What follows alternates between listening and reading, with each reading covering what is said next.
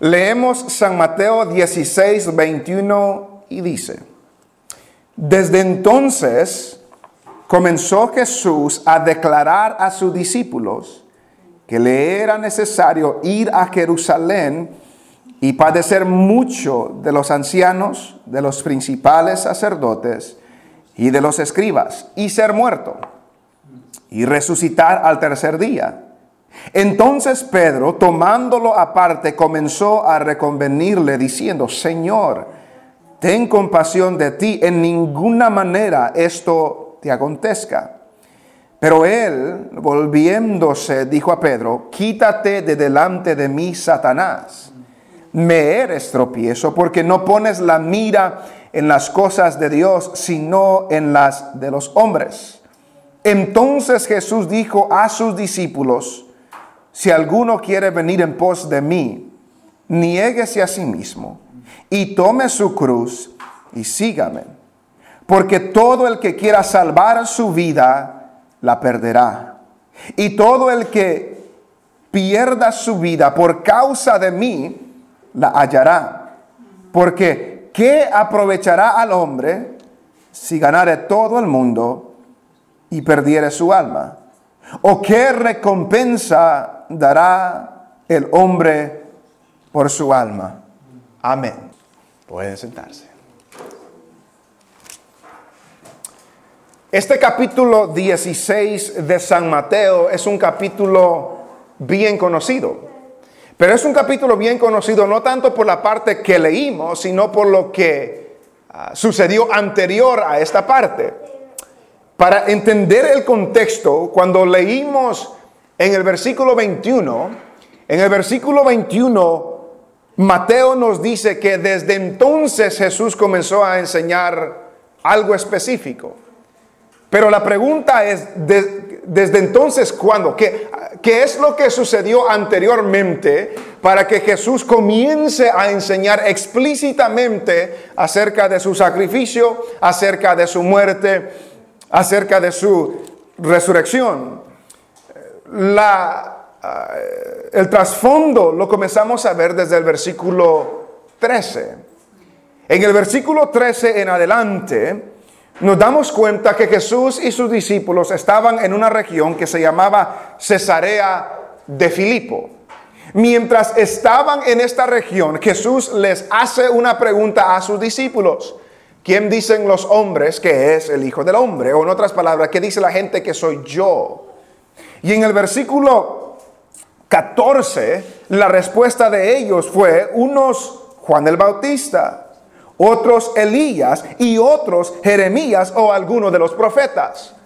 Entonces Jesús se dirige directamente a ellos y en el 15 les dice, y vosotros y ustedes, ¿quién dicen que soy yo? Y es ahí en el versículo 16 donde respondiendo Simón Pedro dijo, tú eres el Cristo, el Hijo del Dios viviente. El apóstol Pedro, hablando por los apóstoles, hace esta declaración grande. Jesús es el Cristo, Jesús es el Hijo del Dios viviente. Jesús reconoce la gravedad de este Ah, de, lo que Pedro acababa de decir y bendice a Pedro. Y le dice en el versículo 17, entonces le respondió Jesús, bienaventurado eres Simón, hijo de Jonás, porque no te lo reveló carne ni sangre, sino mi Padre que está en los cielos. Lo que Pedro dijo no salió de él. Lo que Pedro dijo, Dios se lo reveló y por lo tanto exclamó, tú eres el Cristo, el Hijo del Dios viviente. Notemos quién dijo estas palabras. Fue Pedro. ¿Quién le iluminó para que diga estas palabras? Fue el Padre. Bienaventurado eres Simón, hijo de Jonás, porque no te lo reveló carne ni sangre, sino mi Padre que está en los cielos. Versículo 18. Y yo también te digo que tú eres Pedro y sobre esta roca edificaré mi iglesia y las puertas del Hades no prevalecerán contra ella. Hemos visto ese pasaje en otras ocasiones. Jesús estaba declarando que él iba a edificar su iglesia, que le iba a hacer sobre la declaración que Él es el Cristo, el Hijo del Dios viviente, y que el enemigo, que las puertas del Hades jamás iban a prevalecer contra esta iglesia. Jesús le dice en el versículo 19, y a ti te daré las llaves del reino de los cielos, y todo lo que atares en la tierra será atado en los cielos, y todo lo que desatares en la tierra será desatado en los cielos. Entonces mandó a sus discípulos que a nadie dijesen que él era el Cristo. Es, es el contexto donde Pedro declara, tú eres el Cristo, el Hijo del Dios viviente, porque nadie lo había declarado antes que Pedro lo declaró. Los únicos en San Mateo que declararon que Jesús era el Hijo de Dios eran los demonios. Cuando Jesús llegaba a un lugar, ellos decían, Jesús, Hijo de David, ¿qué tienes con nosotros? Sabemos quién eres, el Santo de Dios, el Hijo de Dios. Los demonios sí sabían quién era Jesús, la gente todavía no se daba cuenta. Pero en esta ocasión, Pedro hace esta declaración, tú eres el Cristo, el Hijo del Dios viviente. Y Jesús dice, yo voy a establecer mi iglesia so, en base a lo que tú acabas de decir. Vamos a regresar a este detalle después. Porque como hemos dicho en el pasado, la iglesia católica romana toma este pasaje para decir que la iglesia fue fundada en Pedro. Pero nos, daremos cuenta que eso es imposible. Pero es, es el contexto donde vemos en el versículo 21 donde comenzamos a leer. Desde entonces desde que Pedro declaró que Jesús era el Cristo, el Hijo del Dios viviente. Desde que ellos comenzaron a de una manera ver de que este Jesús era el Mesías, de que este Jesús era el enviado de Dios, de que este Jesús era el que había venido del cielo para bendecir a la humanidad. Desde entonces, desde entonces comenzó Jesús a declarar no, les había declarado esto antes. Note esto. Si recordamos, ¿cuánto tiempo pasó Jesús en esta tierra durante su ministerio? Desde que se reveló al mundo en el bautismo hasta su crucifixión, ¿cuánto tiempo fue? Fueron tres años y medio. Ya habían pasado tres años cuando Jesús les dijo eso. Ya habían pasado tres años que estos discípulos vieron milagros, vieron sanidades, vieron a Jesús resucitar muertos, vieron a Jesús calmar la tempestad, vieron a Jesús hablar con autoridad. Ya habían pasado tres años y si se estaban convenciendo, eh, este es el Mesías, este es el Cristo, este es el que había de venir, este es el que estábamos esperando. Pero Jesús todavía no les había hablado de su sacrificio. Jesús todavía no les había hablado de su muerte, pero hasta que Pedro declara que Él es el Cristo, el Hijo del Dios viviente, y seis meses antes de la crucifixión, Jesús comienza a enseñarles. Desde entonces comenzó Jesús a declarar, a mostrarles, a revelarles, a explicarles a sus discípulos que le era necesario, note esa palabra, que le era necesario. La nueva versión internacional lo traduce diciendo, tenía que ir. La Biblia de las Américas dice, debía ir. La Reina Valera dice, era necesario. Era, necesario que vaya a Jerusalén. Era necesario que sea maltratado. Era necesario que muera. Era necesario que resucite. ¿Por qué? Era necesario que vaya a Jerusalén. Porque para esto había venido. Para esto había venido al mundo. Y notamos lo que él dice que era necesario. Era necesario padecer mucho de los ancianos, de los principales sacerdotes y de los escribas. Este Jesús, este Cristo, este Hijo del Dios viviente, era necesario que sufra a manos de los ancianos, a manos de los sacerdotes, a manos de los escribas. Conocemos la historia, lo que hicieron con él. Lo arrestaron, le escupieron, le dieron abofeteadas, lo coronaron de espinas, le traspasaron su costado, e hicieron un sinnúmero de cosas, lo humillaron hasta lo sumo y Jesús dice, era necesario.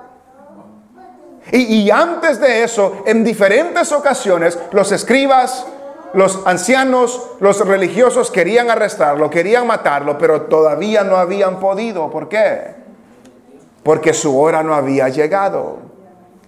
Pero ya se aproximaba la hora y ahora dice, les comienza a enseñar a sus discípulos, me es necesario ir a Jerusalén, me es necesario morir.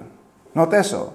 Le era necesario ir a Jerusalén y padecer muchos de los ancianos y de los principales y sacerdotes y de los escribas y ser muerto. Debía ser muerto, tenía que ser muerto, era necesario que muera. ¿Por, qué era necesario que muera? Pues para esto había venido. Más adelante, en el 2028 dice, como el Hijo del Hombre no vino para ser servido, sino para servir y para dar su vida en rescate por muchos. Ese es el capítulo 20 del mismo San Mateo y el versículo 28. Jesús, lo, vuelvo a leer, 2028, Jesús terminando la historia ah, de una petición de, la, de Santiago y de Juan, termina en el versículo 28 diciendo, como el Hijo del Hombre no vino para ser servido, sino para servir y para dar su vida en rescate por muchos. ¿Por qué era necesario que muera Jesús? Porque a eso había venido, a dar su vida en rescate por muchos. ¿Por qué era necesario que Jesús sea muerto? Porque este era el plan redentor de Dios. ¿Por qué era necesario? Porque sin derramamiento de, sin derramamiento de sangre no hay remisión de los pecados. ¿Por qué era necesario? Porque la paga de nuestro pecado, de nuestra deuda, necesitaba ser arreglada. Necesitaba morir para pagar la deuda de nuestro pecado. ¿Por qué necesitaba morir? Porque en su muerte Él cargó el pecado de todos nosotros. ¿Por qué necesitaba morir? Porque había sido profetizado. Era necesario que vaya a Jerusalén. Era necesario que sufra. Era necesario que muera, porque si Él no muere, nuestros pecados no son perdonados. Si, si Él no muere, todavía estamos en nuestros pecados. Si Él no muere, Dios nos tiene que castigar a nosotros. Era necesario que muera. Y, luego también dice que era necesario que resucite al tercer día. ¿Y por qué era necesario que resucite al tercer día? Para confirmar que Jesús es el Hijo de Dios. Para tener victoria sobre la muerte. Para, para nuestra justificación, dice la Biblia, para ser declarados justos. Romanos dice, Él fue entregado por nuestra transgresión y resucitado para nuestra justificación. Tuvo que resucitar para confirmar que lo que él estaba diciendo no era mentira, para vencer la muerte, porque él era el Hijo de Dios, para justificarnos a nosotros. Entonces, notamos lo que Jesús comienza a enseñarles a ellos. Necesito ir a Jerusalén, necesito sufrir, necesito morir, pero también es necesario que resucite al tercer día. A eso vino Cristo. Ahora, ¿qué hicieron los apóstoles? ¿Cuál fue la respuesta de ellos y específicamente de Pedro cuando Jesús les comenzó a enseñar eso? Regresamos al capítulo 16 y ah, versículo 22 de Mateo. Entonces, Pedro, tomándolo aparte, comenzó a reconvenirle diciendo, Señor, ten compasión de ti. En ninguna manera esto acontezca. Note esto. ¿Quién acababa de hacer una declaración grandiosa de Jesús? Pedro, tú eres el Cristo, el Hijo del Dios viviente, eres bienaventurado, Pedro. Ok, ahora yo tengo que ir a morir. Ese mismo Pedro lo aparta y le dice, no Señor, eso no te va a acontecer. El mismo que hace esta gran declaración, ahora se opone a lo que el Señor estaba diciendo. Y este Señor a esto vino y este Pedro se opone a lo que el Señor había venido a hacer. Pero notamos que él no, no lo hace delante de los demás. Él, él lo toma aparte y le dice, no Señor, esto no vaya a suceder. Y note que la palabra que dice ahí es reconvenirle. Tomándolo aparte comenzó a reconvenirle. ¿Qué significa reconvenir?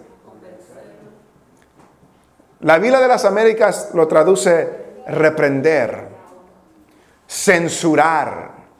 Note lo que Pedro estaba haciendo. Estaba reprendiendo al Señor Jesús. Pedro estaba censurando al Señor Jesús.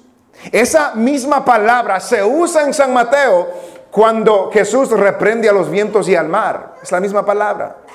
Cuando Jesús reprende a los demonios, es la misma palabra. Cuando los apóstoles reprenden a los niños a venir a Jesús, es la misma palabra. Y ahora Pedro está reprendiendo a que él acaba de decir, tú eres el Cristo, el Hijo del Dios viviente, pero ahora lo está reprendiendo, lo está censurando, le está diciendo, no. Esto no vaya a suceder, esto no te puede suceder. Pero imagínense lo que ellos habían visto. Habían pasado tres años con el maestro. Y hasta este entonces, en San Mateo nos dice lo siguiente acerca de Jesús, de que cuando él enseñaba, se admiraban de su doctrina, porque enseñaba con autoridad. Cuando él calmó la tempestad, los hombres decían, ¿qué hombre es este que aun los vientos y el mar le obedecen? Cuando sana a un paralítico, la gente se maravilló y glorificó a Dios diciendo que había dado tal potestad a los hombres. Cuando echó fuera a un demonio, la gente decía, nunca se ha visto cosa semejante en Israel. Después que Jesús anda sobre el mar y entra en la barca, los que estaban en la barca le adoraron diciendo, verdaderamente eres hijo de Dios estando junto al mar de Galilea, sanó enfermos y la multitud se maravillaba y glorificaban al Dios de Israel. Habían visto todas estas cosas. Este es el Mesías, este es el rey, este es el conquistador. Y ahora este Mesías les dice, ahora tengo que ir a morir. Y ellos dijeron, no, no es posible. Ellos dijeron, ¿cómo va a ser que el, que el, el conquistador, el rey que ha venido a liberarnos, ahora dice que tiene que morir. Tanto que habían visto, tanto que había hecho Jesús, los enfermos que él sanó, los endemoniados que libertó, los muertos que resucitó, los hambrientos que alimentó, los vientos y mar que reprendió. Y ahora, ahora dice, ahora tengo que ir a morir. Y Pedro dice, no, esto no es posible, esto no puede ser, esto no es así no habían entendido lo que decía el Antiguo Testamento. No habían entendido lo que decía Isaías 53. El afligido y angustiado no abrió su boca, como cordero fue llevado al matadero y como oveja delante de sus trasquiladores enmudeció y no abrió su boca. Mas el herido fue por nuestras rebeliones, molido por nuestros pecados. El castigo de nuestra paz fue sobre él y por su llaga hemos sido nosotros curados. Está hablando de Jesús. Pero ellos no lo habían entendido. Tú eres el Cristo, el Hijo del Dios viviente. Magnífico, Dios te lo reveló. Ahora tengo que ir a morir, pero luego voy a resucitar. Notamos, hermanos, no, sé si a usted le ha pasado que está teniendo una conversación con alguien y le dice algo y, no escucha el resto de lo que dice, se, se quedó allí y no puso atención en el resto de lo que dijo. Es lo que pasó con Pedro. Jesús le dijo, tengo que morir, pero voy a resucitar. Después de tres días me voy a levantar. Pedro no escuchó eso. Él se quedó en, me tengo que morir. Y no pasó de ahí. Lo mismo que nos sucede a nosotros a veces. No puso atención de que Jesús dijo, voy a resucitar. Me voy a levantar de los muertos. Y ahora notamos la respuesta de Jesús. En el versículo 23. Pero él volviéndose dijo a Pedro, apártate Pedro, me eres tropiezo. ¿Verdad que no dice eso? Note cómo Jesús se dirige a Pedro. Quítate de delante de mí, Satanás. Me eres tropiezo. Porque no pones la mira en las cosas de Dios, sino en las cosas de los hombres. Jesús se dirige a Pedro, pero también se dirige a Satanás. Notamos esa la complejidad de este pasaje. Pedro, el gran apóstol, que a unos, que la iglesia católica dice, la, la iglesia fue fundada sobre él, dicen unos, la, gran piedra se convirtió en Satanás. La, gran piedra de edificación ahora es piedra de tropiezo. Quítate de delante de mí, Satanás. Ahora, tengamos algo claro. Pedro no estaba poseído por Satanás. Yo no creo que los cristianos pueden ser poseídos por Satanás o por, o por demonios el cristiano es poseído por el Espíritu Santo. Le pertenecemos a Él, somos de Él. El enemigo no nos puede poseer si somos de Cristo. Ahora, puede influir, puede haber influencias y cosas así, pero el cristiano jamás puede ser poseído por el enemigo. Jamás. Somos poseídos por el Espíritu Santo. Pero lo que creo que está pasando aquí es que es que Satanás es el ser que se opone a todo lo que Dios hace. Si Dios va a hacer algo, Satanás hace lo opuesto. Se opone siempre en los caminos de Dios. Y lo que Pedro estaba haciendo es que se estaba oponiendo a la voluntad de Dios. Se estaba oponiendo al plan de Dios. Y como se estaba oponiendo al plan de Dios, se estaba oponiendo a Dios. Y como se oponía a Dios, esa oposición es obra de Satanás. Eso no viene de Dios. Oponerse a Dios no viene de Dios.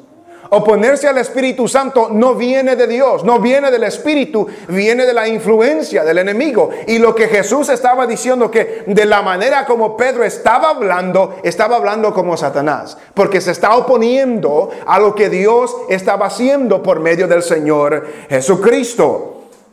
Su muerte, dice el escritor, era tan crucial en el plan de Dios que tratar de evitarla era como una acción del mismo Satanás.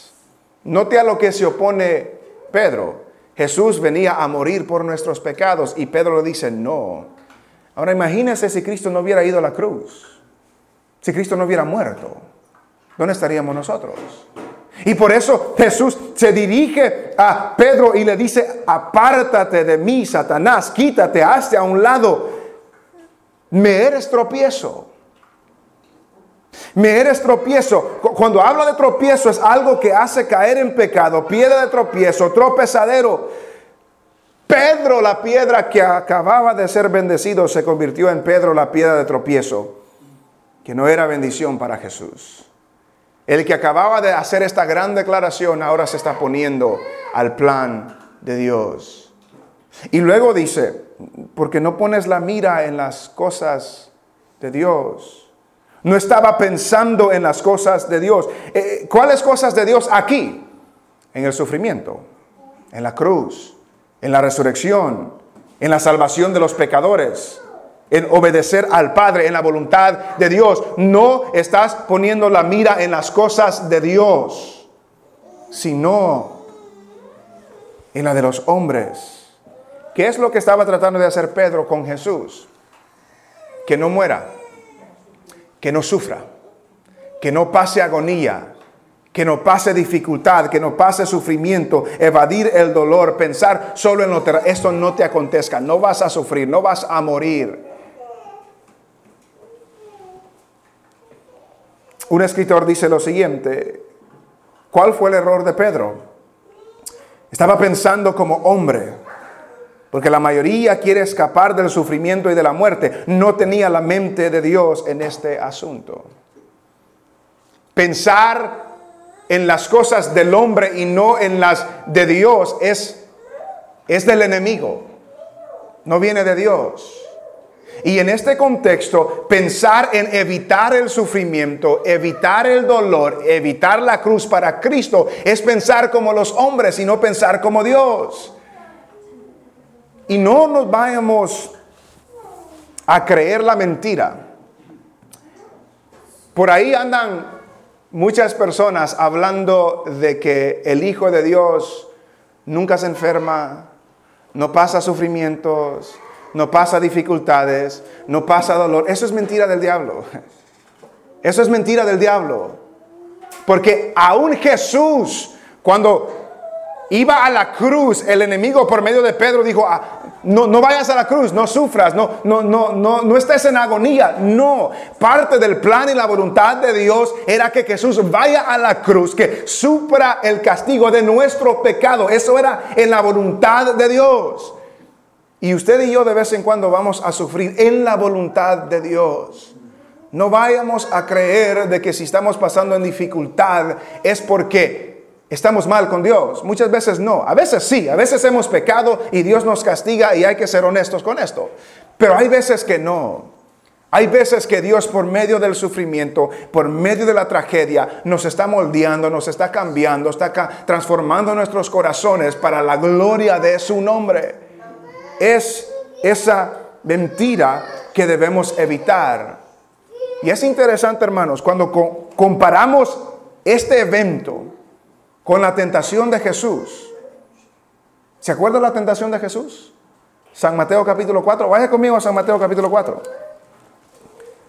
Note las similitudes.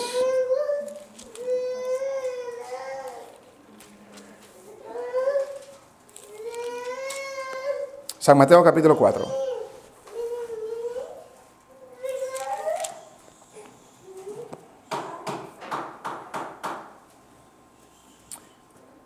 San Mateo capítulo 4. No, recordamos lo que Jesús venía a hacer. Él venía a morir por nuestros pecados.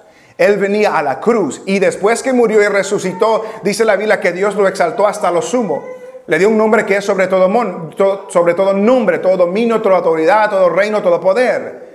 En, Mateo capítulo 4, recordamos que en el 4 comienza la tentación. Pero anterior de esto, vemos el bautismo de Jesús. Y en el bautismo de Jesús, cuando sale del agua, se escucha una voz del cielo. Y en el versículo 16 y 17 del capítulo 3. Y Jesús después que fue bautizado subió luego del agua y aquí los cielos le fueron abiertos y vio al Espíritu de Dios que descendía como paloma y venía sobre él. Y hubo una voz de los cielos que decía, este es mi Hijo amado en quien tengo complacencia. Note la voz del Padre diciendo, este es mi Hijo amado. ¿Qué es lo que sucedió en Mateo 16 antes de lo que leímos? La declaración de Pedro, tú eres el Cristo el Hijo del Dios viviente. ¿Qué sucede después de esta declaración en el capítulo 3? En el capítulo 4, entonces Jesús fue llevado por el Espíritu al desierto para ser tentado por el diablo. Después que Dios hace esta declaración, este es mi hijo, él fue al desierto para ser tentado por el diablo. Después que Pedro hace la, la, declaración, tú eres el Cristo, el Hijo del Dios viviente, Satanás trata de tentar al Señor por medio de Pedro. Y en esta tentación de Jesús, vemos en el versículo 3, y vino el tentador y le dijo, si eres hijo de Dios. Versículo 6, y le dijo, si eres hijo de Dios. Dios ya había declarado, este es mi hijo, pero ahora viene Satanás. Bueno, si en realidad eres hijo de Dios, haz esto. Si en realidad eres hijo de Dios, haz aquello. Vine a tentarle y luego termina sus tentaciones diciendo en el versículo 8, otra vez le llevó el diablo a un monte muy alto y le mostró todos los reinos del mundo y la gloria de ellos y le dijo, todo esto te daré si postrado me adorares. Cuando en el plan de Dios es que después que Jesús muera, sea obediente hasta la muerte, resucite, Dios lo iba a exaltar hasta lo sumo y le iba a dar reino sobre todas las cosas. Pero Satanás le dice, te lo doy todo, si postrado me adorares. En otras palabras, puedes recibir estos reinos sin ir a la cruz, sin sufrir. Te doy todos estos reinos. ¿Qué le está diciendo Pedro allá? Señor, esto no te acontezca, no vayas a la cruz. ¿Cómo le responde Jesús aquí en la, en la tentación? En el versículo 10. Entonces Jesús le dijo, vete Satanás. ¿Qué le dijo Jesús a Pedro en el capítulo 16 de Mateo? Apártate de mí. No, note la similitud. Después de la declaración que Él es el Hijo, viene el enemigo y trata de evadir que vaya a la cruz. Y el Señor termina las dos ocasiones, vete Satanás, apártate de mí Satanás. Y aquí le dice, vete Satanás, porque escrito está, al Señor tu Dios adorarás y a Él solo servirás. Y en San Mateo 16, eh, apártate de mí, Satanás, porque no pones la mira en las cosas de Dios, sino en las cosas de los hombres. El enemigo quiere evadir que Cristo vaya a la cruz, porque sabía que en la cruz nuestros pecados iban a ser perdonados. Y en el capítulo 4 lo tienta directamente, en el capítulo 16 lo tienta por medio de Pedro, pero el Señor, como es sabio, vete Satanás, yo sé quién eres, yo sé por dónde vienes, tú no tienes la mira en las cosas de Dios, sino en las cosas de los hombres. Y regresando al capítulo 16. vemos que Jesús comienza a enseñar. Vemos que Pedro no recibe esa enseñanza, quiere evadir eso. Vemos que esto es obra de Satanás. El oponerse a la voluntad de Dios es obra de Satanás. Y el Señor lo reconoce, apártate, quítate, me eres tropiezo, no pones la mira en las cosas de Dios, sino solamente en las cosas de los hombres. Y luego en el 24 se dirige a todos los discípulos y se dirige a nosotros también. Después de enfatizar que el no poner la mira en las cosas de Dios es poner la mira en las cosas de los hombres, y esto no proviene de Dios, sino de Satanás, quiere Jesús aclararles y enseñarles a sus discípulos el costo de seguir a Jesús. Y note lo que les dice en el 24. Entonces Jesús dijo a sus discípulos, si alguno quiere venir en pos de mí, nieguese a sí mismo, tome su cruz y sígame.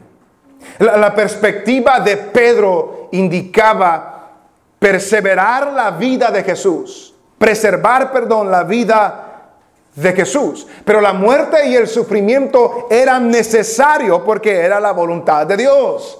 Así que después que Pedro trató de evadir el sufrimiento de Jesús, Jesús se dirige a sus discípulos y le dice, así que todo el que quiera seguirme, todo el que quiera venir en pos de mí, todo el que quiera servirme, tiene que negarse a sí mismo, que tiene que tomar su cruz y tiene que seguirme. El seguir a Jesús incluye sufrimiento. El seguir a Jesús incluye dolor. El seguir a Jesús incluye negarse a sí mismo. Note lo que Jesús dice, si alguno quiere venir en pos de mí, niéguese a sí mismo. ¿Qué significa eso? Yo no hago lo que yo quiero. Me niego lo que yo quiero me niego a mis deseos, a mis placeres, me niego a mis objetivos, a mis metas, a mis logros, me niego a mí mismo, lo que yo quiero. Y tomo mi cruz, no la cruz de Cristo, tomo mi cruz y le sigo a Él. Y tome su cruz y sígame. El Señor declara que el seguir a Jesús implica negarse a sí mismo. Y luego hace esta declaración en el versículo 26. Prácticamente dice esto, todos vamos a perder la vida.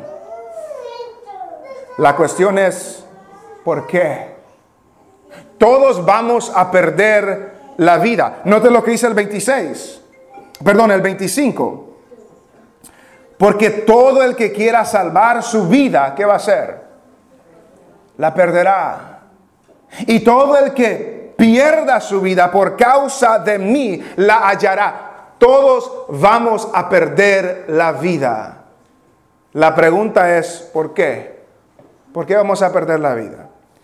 Si es por salvar la vida en este mundo, la perdemos para siempre. Si es perderla temporalmente, negarse a sí mismo en esta vida, la hallará para siempre en la eternidad. Jesús estaba siendo tentado, por así decirlo, a no pasar por el sufrimiento temporal. Y él les dice a sus discípulos, no crean que es diferente a ustedes que me siguen a mí. Si quieren preservar su vida aquí, la van a perder para siempre. Pero si la pierden aquí, y en cierto sentido habla de, mártires, pero en cierto sentido habla de nosotros.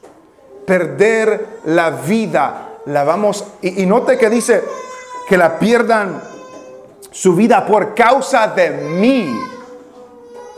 Eso implica negarse a sí mismo, tomar su cruz cada día y seguirlo a Él. Eso es perder la vida por causa de Él. Yo no hago lo que quiero. Yo no hago lo que se me antoja. Yo no hago lo que anhelo. Hago lo que el Señor me dice que haga. Eso es morir a mí mismo. Eso es negarse a sí mismo. Todos perdemos la vida. La pregunta es cuándo. ¿La perdemos ahorita para hallarla para siempre? ¿O la perdemos o la salvamos ahorita, la perdemos después para siempre? Note, note lo que dice dos pasajes. Segunda de Corintios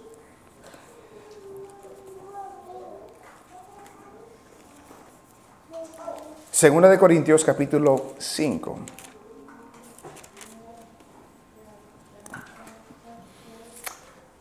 Segunda de Corintios capítulo 5.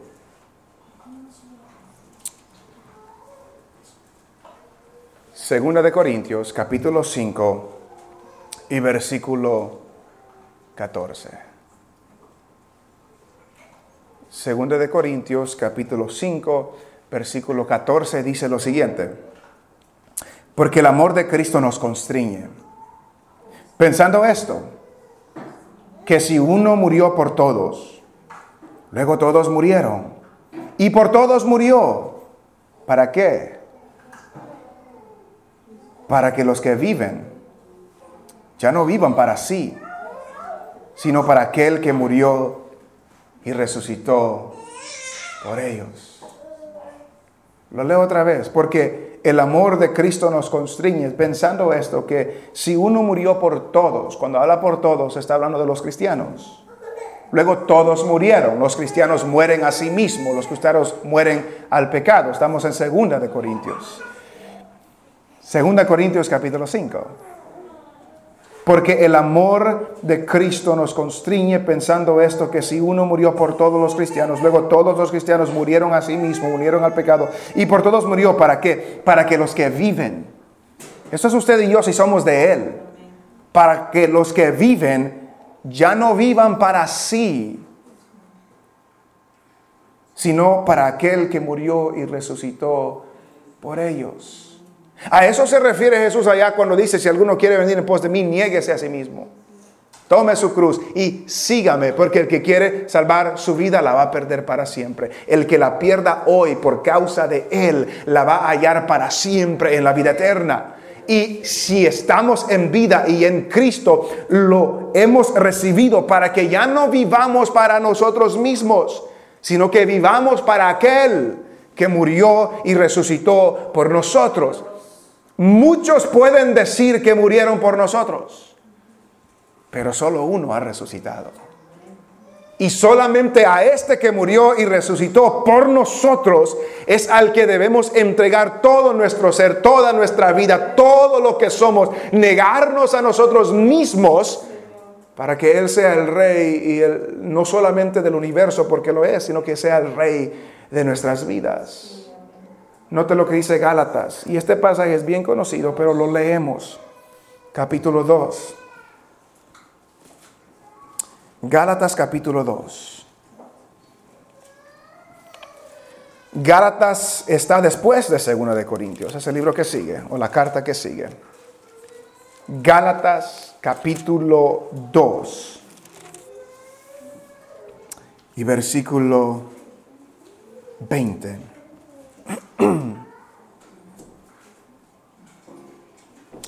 Gálatas 2:20 dice lo siguiente: Con Cristo estoy juntamente crucificado y ya no vivo yo, mas vive Cristo en mí. Y lo que ahora vivo en la carne, lo vivo en la fe del Hijo de Dios, el cual me amó y se entregó a sí mismo por mí. Note que siempre va conectado la idea de morir y resucitar, de entregarse por mí para que yo le sirva a Él. Con Cristo estoy juntamente crucificado. Ya no vivo yo, yo ya morí. Recuerda lo que dijo Jesús. El que pierda su vida por causa de mí la hallará para siempre. Ya no vivo yo porque yo ya morí, mas Cristo vive en mí. Y lo que ahora vivo en la fe, y lo que ahora vivo en la carne, lo vivo en la fe del Hijo de Dios. Tú eres el Cristo, el Hijo del Dios viviente. Lo vivo en la fe del Hijo de Dios, el cual me amó y se entregó a sí mismo por mí. Entonces la pregunta para nosotros es, ¿nos hemos negado a nosotros mismos? Nos hemos negado a nosotros, porque Jesús dijo, si alguien quiere, si alguien quiere venir en pos de mí, niéguese a sí mismo. Si no nos estamos negando a nosotros mismos, no estamos siguiendo en pos de Él. Jesús mismo lo dijo. Si no nos estamos negando a nosotros mismos, no estamos siguiendo en pos de Él, no le estamos siguiendo. Se ha o nos hemos negado a nosotros mismos. Ha puesto sus prioridades a un lado y ha puesto las prioridades de Dios primero. Ha tomado su cruz. Si alguien quiere venir en pos de mí, niéguese a sí mismo, tome su cruz. Ha tomado su cruz. La cruz suya no es la cruz mía. Lo que usted debe negar eh, no es lo que yo debo de negar. Yo tengo mis prioridades, yo tengo mis metas, yo tengo lo que, lo que yo quiero alcanzar y usted tiene las suyas. Y lo que el Señor me está diciendo es que si es necesario ponerlo a un lado, todo eso estamos dispuestos a ponerlo a un lado para seguir al Señor. Negarse a sí mismo, nos estamos negando. Estamos siguiendo a Jesús. Estamos tomando nuestra cruz. Ha perdido su vida. Porque el que, el que la salve, la va a perder. Y el que la pierda por causa de mí, la va a hallar. Ha perdido su vida. O la está tratando de preservar, de salvar todavía. Puede decir como Pablo, ya no vivo yo. ¿Podemos decir eso? Con Cristo estoy, ya no vivo yo. O estamos todavía, en veces vivimos nosotros y en veces vivimos el Señor. En veces son mis prioridades y en veces son las prioridades del Señor. Pablo dijo, ya no vivo yo, Cristo vive en mí. ¿Podemos decir eso? Vivimos para el Señor. Que todo lo que hacemos, todo lo que anhelamos, es para el Señor. Y eso se manifiesta en cómo usamos nuestro tiempo, en cómo usamos nuestro dinero, en cómo usamos los recursos que Dios nos ha dado, cómo usamos la familia que Dios nos ha dado, cómo usamos los talentos y dones que el Señor nos ha dado. Si nada de eso está involucrado en las cosas del Señor, no podemos decir que le estamos sirviendo al Señor con lo que tenemos. No podemos gastar nuestro tiempo en otra cosa que no es edificación para el Señor, para nosotros, del Señor, para nosotros, y decir que ya no vivimos nosotros. Ya no vivo yo. Y note que todo eso está ligado con el hecho de que Cristo murió y resucitó por nosotros. El que me amó y se entregó a sí mismo por mí. Él murió para que los que viven ya no vivan para sí, sino que vivan para aquel que murió y resucitó por ellos. Y por eso Pablo pudo decir en Filipenses, Y mejor vamos ahí, no lo tengo en mi lista, pero me acordé ahorita. Filipenses, después de Gálatas está Efesios, si todavía está en Gálatas, después de Gálatas está Efesios y después de Efesios está Filipenses. Pablo nos da como un patrón, un, ejemplo de lo que hemos estado viendo.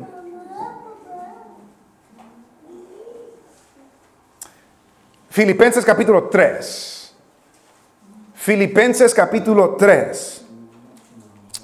Y en el versículo, bueno, podemos comenzar desde el 4. Filipenses 3, 4. Aunque yo tengo también de qué confiar en la carne. Si alguno piensa que tiene de qué confiar en la carne, yo más. Circuncidado al octavo día del linaje de Israel, de la tribu de Benjamín, hebreo de hebreos, en cuanto a la ley fariseo, en cuanto a celo perseguidor de la iglesia, en cuanto a la justicia que es en la ley irreprensible. Y nota el 7. Pero cuántas cosas eran para mi ganancia, las he estimado como pérdida por amor de Cristo. Y ciertamente aún estimo todas las cosas como pérdida por la excelencia del conocimiento de Cristo Jesús, mi Señor, por el amor del cual lo he perdido todo y lo tengo por basura para ganar a Cristo. Todo lo que he alcanzado, todo lo que puedo alcanzar, lo tengo por basura para ganar a Cristo. Y esa palabra basura, lo que esa palabra significa es excremento todo comparado a... No, es que no es que hay cosas de esta vida que sí tienen valor, sí lo tienen, pero comparado a Cristo, comparado a tener a Cristo, todo es como excremento, no se compara, es basura. Todo lo tengo por basura para ganar a Cristo y ser hallado en Él, no teniendo mi propia justicia que es por la ley, sino la que es por la fe de Cristo, la justicia que es de Dios por la fe cuántas cosas para mí eran de ganancia, ahora las tengo como pérdida para poder conocer a Cristo. Cuántas cosas las tenía como excelencia, pero ahora son como basura comparado al conocimiento de Cristo. Si alguno quiere venir en pos de mí, niéguese a sí mismo, tome su cruz y sígame. Si no estamos haciendo eso, no estamos siguiendo a Jesús. Porque todo el que quiera salvar su vida la perderá. Y todo el que pierda su vida la, ah, por causa de mí la hallará. Porque, y luego termina este pasaje que hemos leído en San Mateo 16 con dos preguntas. La primera, porque ¿qué aprovechará al hombre si ganara el mundo? Si ganare todo el mundo y perdiere su alma. ¿Qué, le aprovechará al hombre si ganare a todo el mundo y perdiere su alma? La, la respuesta es que nada. El alma, no de lo que está diciendo Jesús, el alma vale más que todo el mundo. Que si usted es poseedor de todo lo que existe en el mundo, su alma es más valiosa que todo eso. ¿De qué le aprovecha al hombre si ganaría todo el mundo? Y cuando habla de, de qué le aprovecha es en qué le ayuda. ¿Qué logra con ganar todo el mundo? ¿Qué alcanza con ganar todo el mundo? ¿De qué le sirve con ganar todo el mundo? ¿Qué consigue en ganar todo el mundo si pierde su alma? ¿De qué le sirve todo eso? Las cosas del mundo son temporales y aunque tengamos todas las cosas del mundo, no se comparan a mi alma. Mi alma es eterna. Mi alma nunca dejará de existir y si mi alma no se la entrego al Señor hoy, la voy a perder para siempre. Y si se la entrego hoy y pierdo lo mío hoy, la voy a encontrar para siempre. No sé si usted se ha puesto a pensar en cuando hay listas de los más ricos del mundo y hay como dos o tres en los Estados Unidos que tienen como 100 billones de dólares. Eso es lo que el valor de ellos.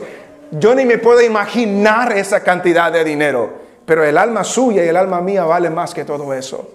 Y el Señor Jesucristo dijo, ¿de qué, ¿de qué le sirve al hombre que pueda alcanzar todo el mundo y al final pierde su alma?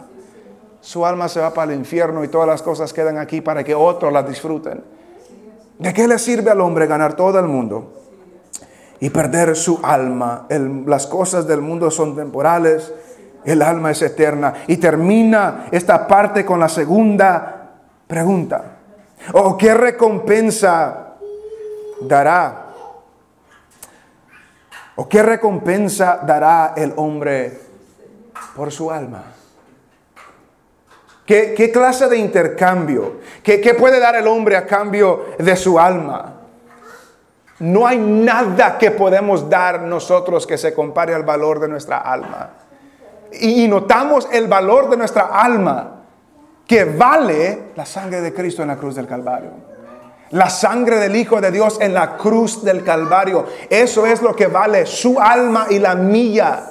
Y el Señor cuando trataron de evadir que vaya a derramar esa sangre por nuestros pecados, dijo, apártate Satanás, eso no es de Dios, eso es de los hombres. Y el de los hombres es preservar la vida, pero Dios dice, no, no, no, si me quieren seguir, tiene que negarse a sí mismo, tiene que darme su vida, porque de nada sirve ganar todo el mundo y perder su alma, porque qué recompensa, qué intercambio, qué podemos dar por nuestra alma, nada.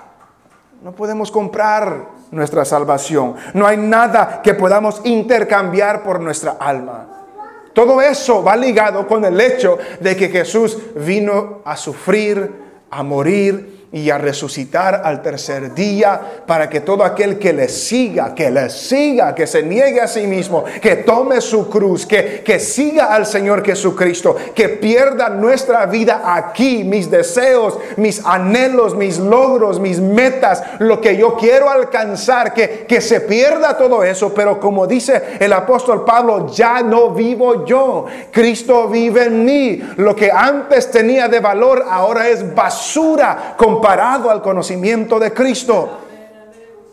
¿Qué le aprovecha al hombre si gana el mundo y pierde su alma? ¿O qué recompensa dará el hombre por su alma?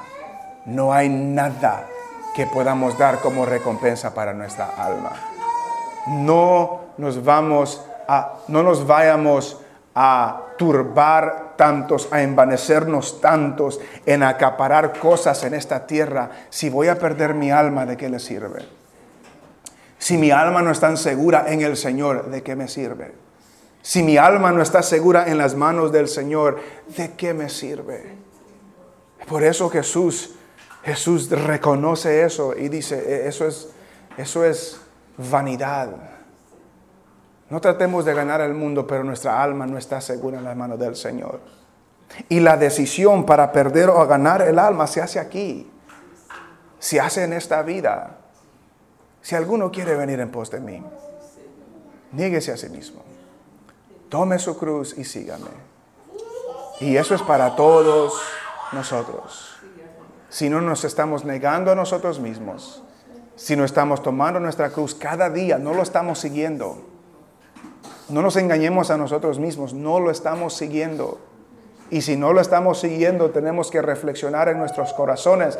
Si hemos perdido nuestra vida y se la hemos perdido, la hallaremos para siempre en la eternidad. Pero si no, si todavía estamos tratando de salvar de nuestra vida aquí, la vamos a perder para siempre. Y el Señor nos recuerda que para eso vino Él. Para eso vino a morir por nuestros pecados para que ahora tengamos vida y vida en abundancia. Y la vida que tenemos ya no es para nosotros mismos, que ahora los que viven ya no viven para sí, sino viven para aquel que murió y resucitó por ellos. Reflexionemos en nuestras propias vidas. Nos estamos negando. Nuestras prioridades son las prioridades del Señor. Estamos tomando nuestra cruz. Estamos siguiendo al Señor, estamos sirviendo al Señor, hemos perdido nuestra vida, le estamos sirviendo a Él. Porque si no, si no, corremos el peligro de que vamos a perder nuestra alma para siempre.